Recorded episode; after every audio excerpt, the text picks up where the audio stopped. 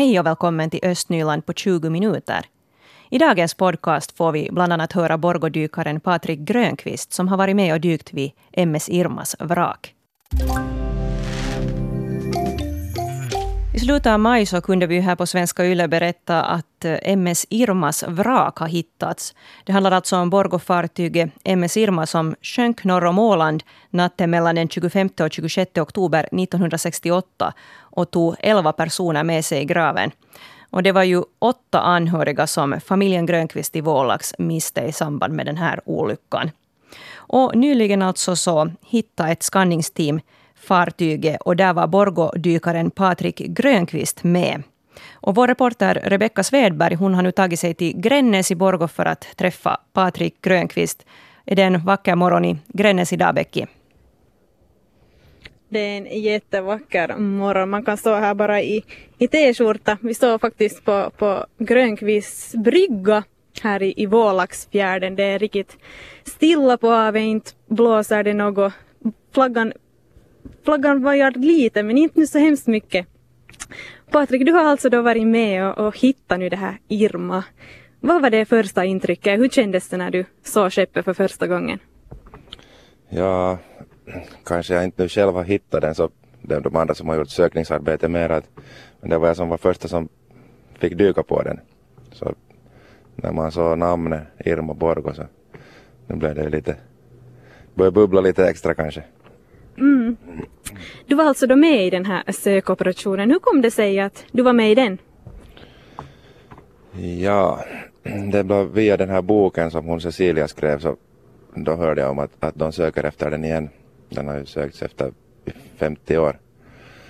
Och så tog jag kontakt med, med Mikael Martikainen och, och, och via den, den vägen sen. Och Grönqvist Tumpi, det där från släkten så han är ju honom är ju kompis med och honom, honom talar jag med och han kände, kände de här då alla bra. Ja, man har ju sökt efter den länge. Hur länge var du med i den här processen av att söka? När kom du med in i, i bilden? Från hösten blev det aktuellt. Mm. Och nu var vi ute sen på våren har vi varit ute några gånger. Och bara nu på tredje, tredje gången tror jag som vi var som vi hittade den. Ja, du var då första som dykte ner dit. Hur är det att dyka där vid Irma? Uh, no, allmänt är det ju lättdykt plats, det är ju inte djupt alls, det är bara 43 meter tror jag maxdjupet. Det är precis mitt ute på havet. Telefonerna hörs inte, att man måste ha kanske en extra akku i båten eller något ifall att inte motorn startar när man ska hem så det är ganska lång väg. Sikten är inte riktigt bra, det är lerbotten, det är lite, det är lite synd. No, men det som vi alla vill veta, hur, hur ser skeppet ut? Hur ser det ut där nere? Skeppet fullständigt helt där ett, en, styrhytten har försvunnit. Den har varit av trä. Och allt av trä håller lite sämre än stål såklart. Och antagligen har, har trålar dragit bort den. Att, att där finns endast kvar en liten del av ratten som sticker upp på skorstenen och båda masterna har, har också fallit mot styrbord så vi gissar att de har dragit med trål över den. Ja, men hur, hur känns det att vara där nere? Du berättade att du har varit där kanske nu en, en fyra, fem gånger.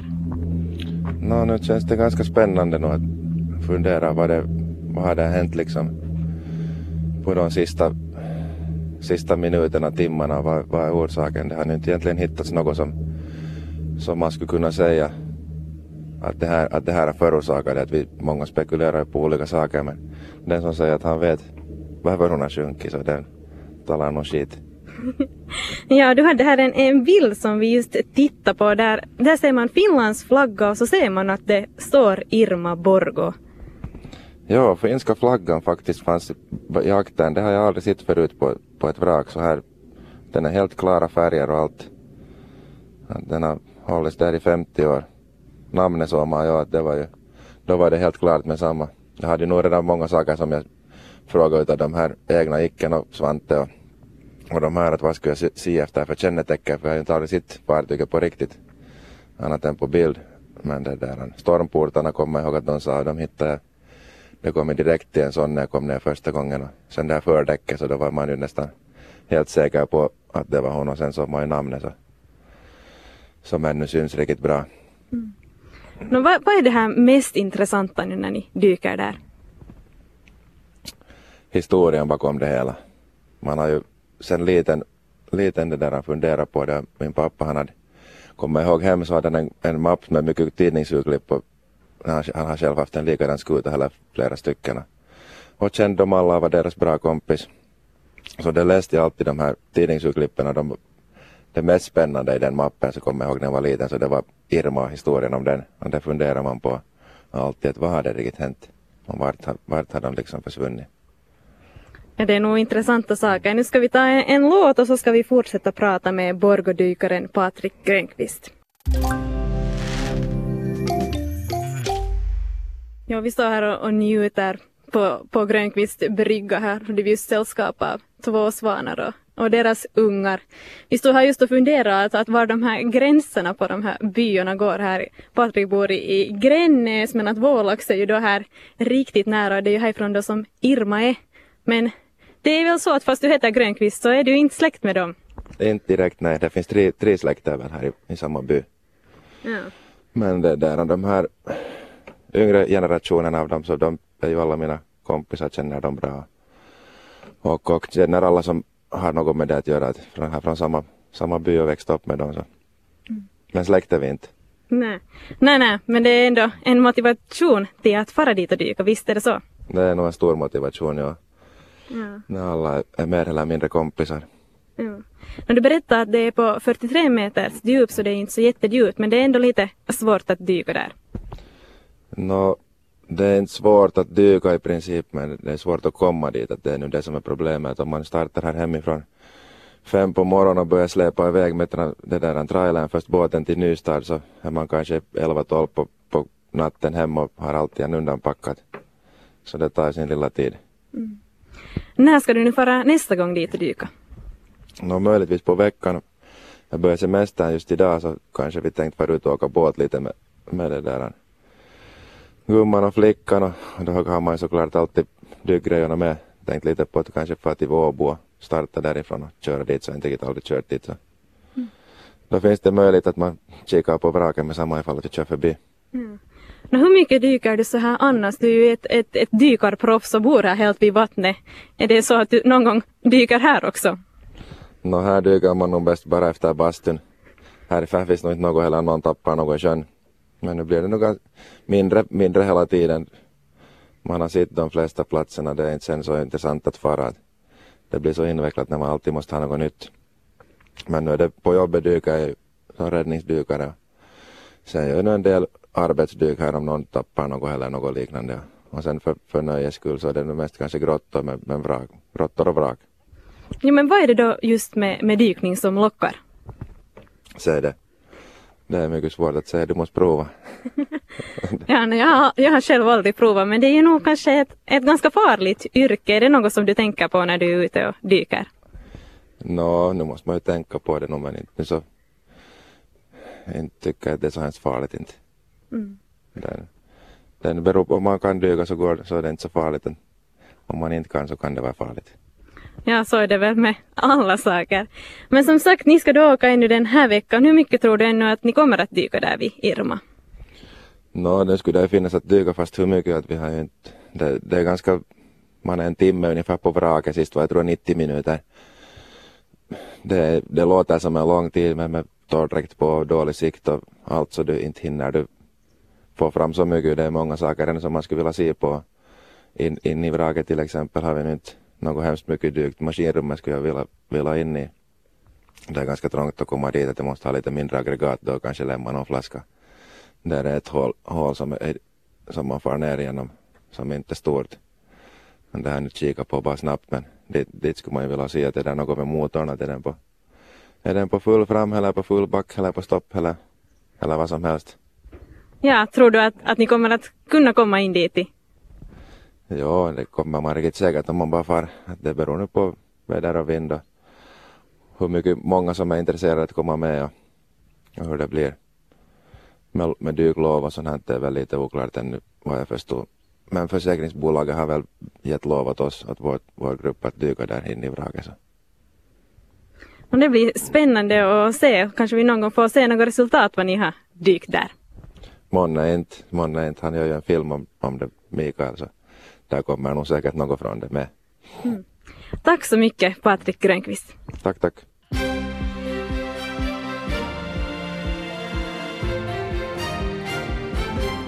Klockan är halv tio och det blir nyheter från Östnyland. Mitt namn är Victoria Rikonen. God måndagsmorgon. Försäljningen av fritidshus har i sommar gått bra i Borgo, men sämre i Lovisa. Det uppger två av regionens ledande fastighetsförmedlingar. I Borgo har en förmedling sålt kring hälften av de utannonserade objekten, medan försäljningen i Lovisa har varit betydligt sämre. Försäljningspriser och bekvämligheter är de två viktigaste faktorerna i valet av fritidshus. Det mest populära området i Borgo är skärgården kring Pellinge. I Lovisa är det gamla Pärna som drar. Förmedlare i Lovisa tror också att oron för höga låneräntor bromsar intresse för köp. Det är fortfarande svårare att sälja hus på holmar och öar än på fastlandet. Från och med idag kommer en del av Borgnäsvägen i Sibbo att vara stängd för trafik. Det är vägtrummorna som ska förnyas och repareras vid Borgnäsvägen 184. Trafiken dirigeras till Nickbyvägen, Oljevägen, Kungsvägen och Borgbyvägen. Vägen öppnas för trafik igen senast söndagen den 2 augusti. Det är förbjudet att dricka vattnet från vattenledningsnätet i Kärkko i Borgo. Under veckoslutet hittades avföringsbakterier i vattnet. Det är områdena Tukkila, Uusiheikkila och Ollila som berörs. Under söndagen hade man hittat problemet och man påbörjade kloreringen. Vattnet får fortfarande inte användas förrän staden meddelar om saken. Rent dricksvatten finns på Tukkilas gård och i ändan av Erikastigen.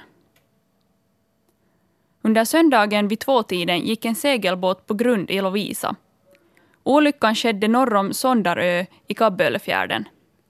Ingen person skadades, men Räddningsverket fick hjälpa båten att ta sig till Kabböle båthamn. Det blev inga läckor på båten. Jag nämnde ju här att vi lyssnade på den här serien om spritsmuggling i Östnyland här tidigare i början av juli. Det var ju alltså så att förbudslagen trädde i kraft den 1 juni 1919. Så det har alltså gått 100 år sedan den här lagen trädde i kraft. Och den var då i kraft till 1932. Och under de här åren som den här lagen existerar så blomstrar spritsmugglingen här i Östnyland. Och Kate Strömdahl som vi har här i studion, hon har skrivit en bok om spritsmugglingen här i Östnyland som heter Vilda Östern, ej som förut. Och också Kymmenedalen var med där i den här boken. Och den gavs ut 2014. Och de här intervjuerna för den här boken gjorde hon redan 2009. Kate, hur svårt var det att få folk att ställa upp och dela med sig av sina historier? Eh, uh, no, det var nog kanske lite, lite besvärligt att hitta de här människorna som, som det där som eh, då eh, jag ville ha med. Uh, och många, många backade nog, men att sen när man, sen när man hade hittat så var det inte något problem. Sen, sen ville nog folk, folk berätta hemskt gärna, men att, men att just med att komma igång, att hitta, hitta de här lämpliga lämpliga intervjuobjekten, så det, det var nu inte så helt lätt. Ja, det handlar ju säkert om äldre människor då som, som minns de här händelserna.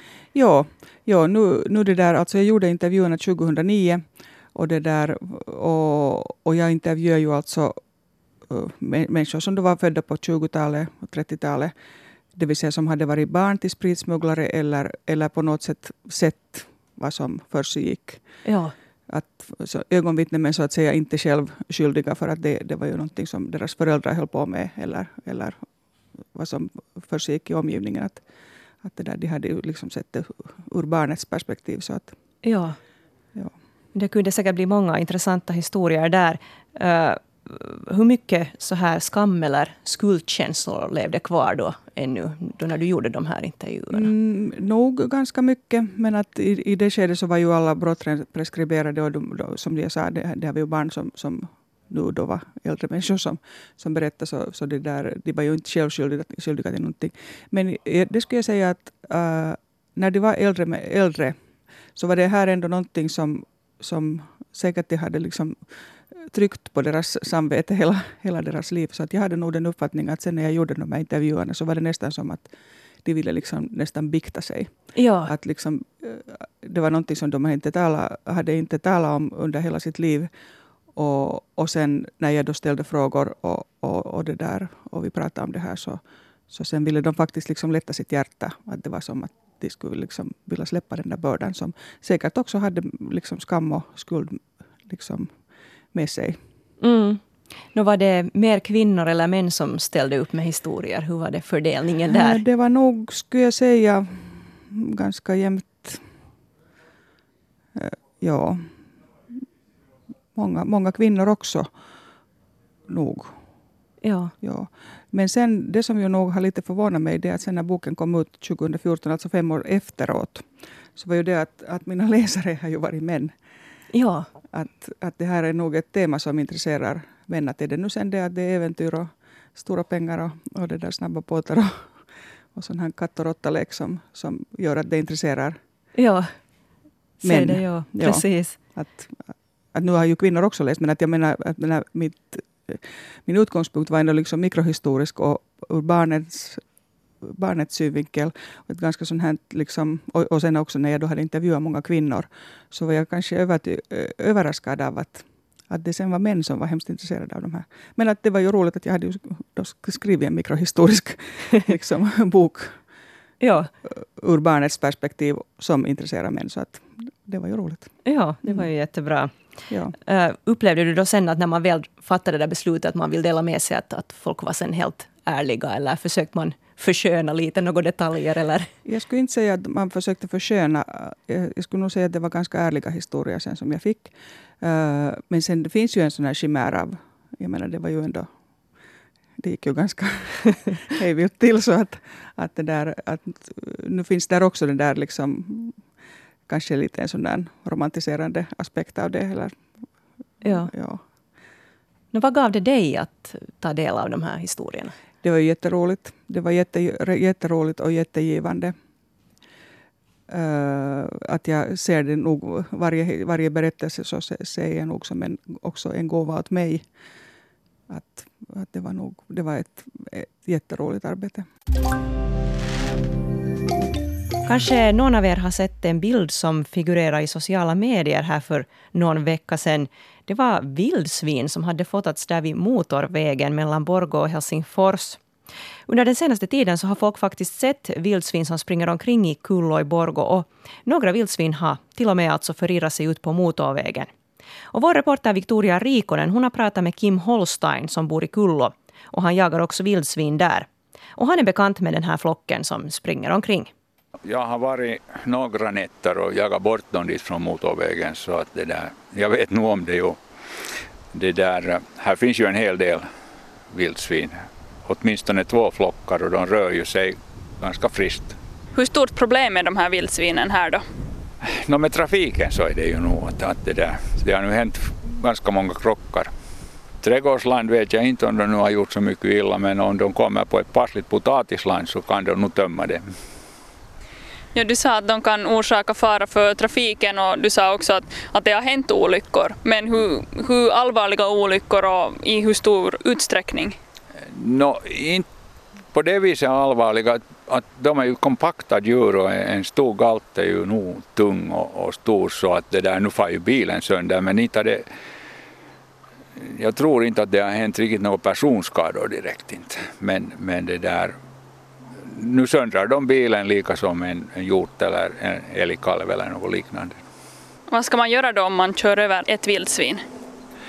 No, det är viktigt att man rapporterar det fast det inte skulle ha hänt något åt bilen heller. Om det är till exempel en stor bil så kan det vara att det inte blir riktigt något skador på bilen och då finns ju chansen att man fortsätter utan att, att meddela. Men det är viktigt att meddela för ett skadat vildsvin i skogen, det kan vara farligt om det har någon skada så är det viktigt att vi slipper ut efter det och eventuellt får det avlivat eller, eller då konstatera att det inte har något fel. När, när en bilist ser ett vildsvin att komma ut på vägen så då ska ni bromsa. För det kommer hela flocken efter. Här hände en krock för två år sedan här på vägen som en bil körde över fem vildsvin i samma krock. Östnyland på 20 minuter är en Svenska Yle-podcast. Det finns flera poddar på arenan. Jag heter Katarina Lind. Tack så mycket för sällskapet. Vi hörs!